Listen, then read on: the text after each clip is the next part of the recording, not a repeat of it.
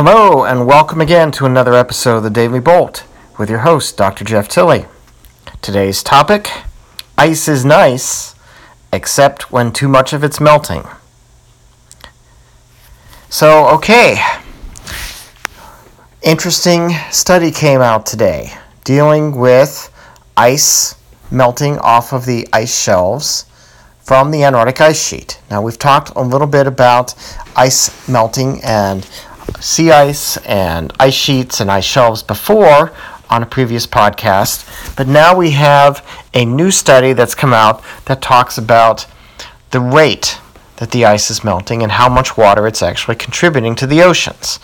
Now, I started this title with this uh, idea of a phrase, ice is nice. Where did that come from? That comes from my past. Uh, I used to work at the Geophysical Institute at the University of Alaska Fairbanks, which is obviously in Fairbanks, Alaska. That institute had a lot of various earth sciences that uh, scientists who are all committed to studying the Arctic and the Antarctic environments and looking at things like climate climate trends, climate changes, uh, how the atmosphere, the ocean, the ice, the land surface interact, things like that. So, in addition to meteorologists like myself, there were glaciologists. And a glaciologist by the name of Carl Benson, who had been there many years by the time I arrived, and he uh, basically was still there, although he had been retired for a couple of years uh, about the time that I left he wrote a little song called Ice is Nice. Now, I'm not going to sing that song for you on this particular podcast. Uh, I actually don't have all the lyrics handy uh, with me. It was a nice little ditty, and I do have a decent singing voice, so maybe I'll sing this for you on some future podcast, but not today. Uh, the idea was to just have a fun play on words and say things about ice being nice because we were all up in the Arctic and there's snow and ice much of the year, and that's one of the things that we all were uh, putting some effort into studying. So, uh, glaciology, as we have gone into a period where we believe the climate has been warming, has become a science that went from being a little more obscure and esoteric to one of great global importance. Because we need to know okay, in a warming climate, how much of the existing Antarctic ice sheet, Greenland ice sheet, and sea ice in the Arctic Ocean and in the Southern Ocean around Antarctica is going to melt, and what's that going to do to the global sea level? And for those of you who live in the Rocky Mountains or in the Appalachians or even in many parts of the US and Europe and Asia, South America and Africa, where you're at an elevation of 1,000, 2,000, 3,000, 4,000 feet, you probably don't think this matters a whole hell of a lot. And in some ways, it may not matter that much to you. But if you live on the coasts, or if you live on islands, or even if you don't live there, but you go there on vacations and you like to go to the beach, and if you also are concerned about things like ecosystems in marshes and swamps and river deltas that border the oceans, then the sea level actually matters to you. If you eat fish of any type, shellfish, freshwater fish, saltwater fish, sea level and how it interacts with the coast. It matters to you. So, this is actually important stuff uh, for many of you. If you don't eat any fish, if you never go to the coasts, if you you know live in uh, mountains 10,000 feet plus all the other things I just said, then yeah, you don't care. So in that case, you know, unless you're really interested, you could tune out to the rest of this podcast and it wouldn't make that much difference in your daily life. But for everybody else, here's the thing this new study that has been published in the prestigious journal Nature uh, today uh, by people who are committed to studying through satellite measurements of various types and also what we call in situ measurements, measurements by the actual uh, glaciers and bodies of water. that uh, are interacting with each other, they have come up with a revised figure for just how much of the Antarctic ice sheet is melting on an annual basis. And the number is pretty big, it's fairly staggering. It doesn't necessarily mean that we're going to see sea level jump by feet, you know, in the next month or so while you happen to go out to the beach. But uh, the trends are actually the more interesting piece of the story. So I've been dancing around the story now for a little bit, so I'm going to tell you what the story actually is. And again, these estimates come are coming primarily from a variety of satellites that have multiple instruments that are designed to look at just how much massive ice is uh, being uh, melted off of generally ice shelves that are extending from the Antarctic ice sheet out over the Southern Ocean. And so the culprit here is warmer ocean temperatures. They're melting more ice. How much more? 200 billion tons a year are now estimated to be melting and entering the southern oceans and into the ocean system. 200 billion tons. I have trouble imagining that number in terms of an amount of mass. That is a hell of a lot of mass.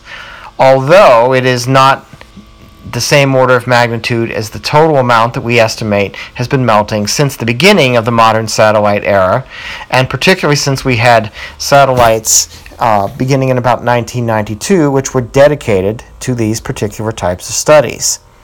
Since 1992, we think there's been about 2.7 trillion tons of massive ice lost to the ocean through melting.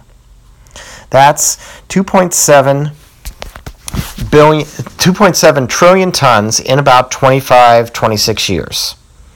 So now what this new study suggests is that the annual rate of 200 billion tons a year means that you would lose that same 2.7 trillion tons of ice that we've lost in 25 years now over the next 13.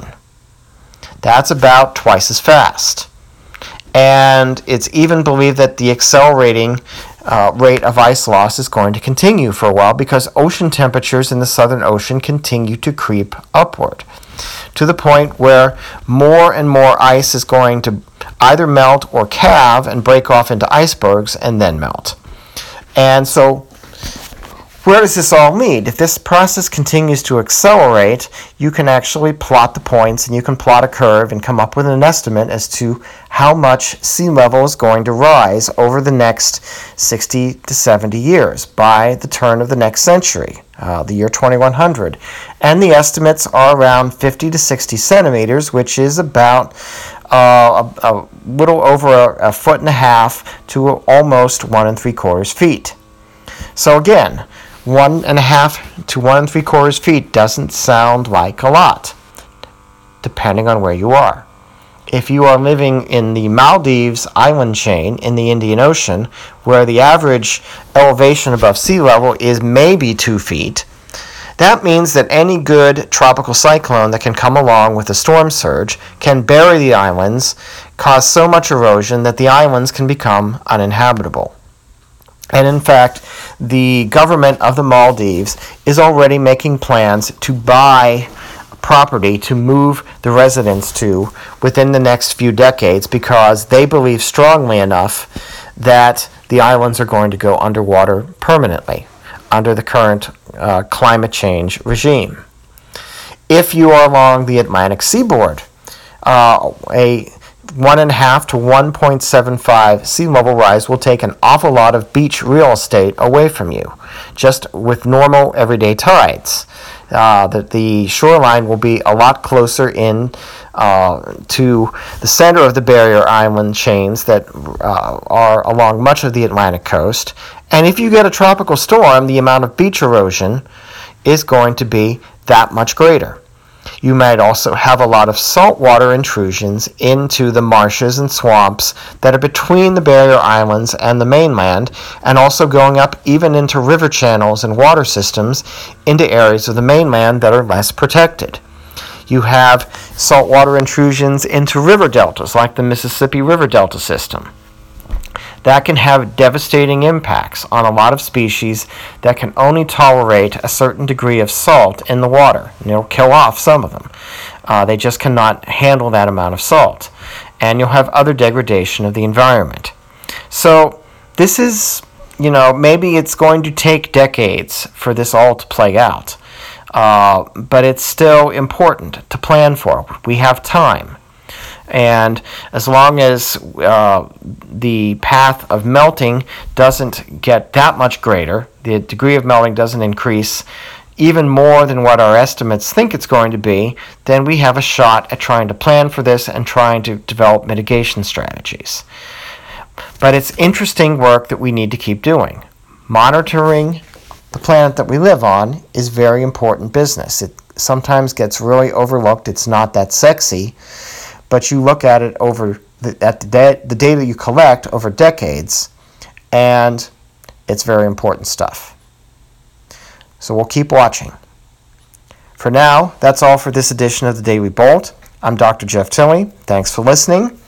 If you uh, like this podcast and you'd like to see us expand, please feel free to become a patron. But otherwise, uh, feel free to subscribe, share, follow, and tell your friends about this podcast podcast and let them listen as well. That we give you this podcast for free, so uh, we'd like to ask you to share it with those that you know. For now, this is the Daily Bolt. I'm Dr. Jeff Tilley. Good night, good afternoon, good morning, and God bless.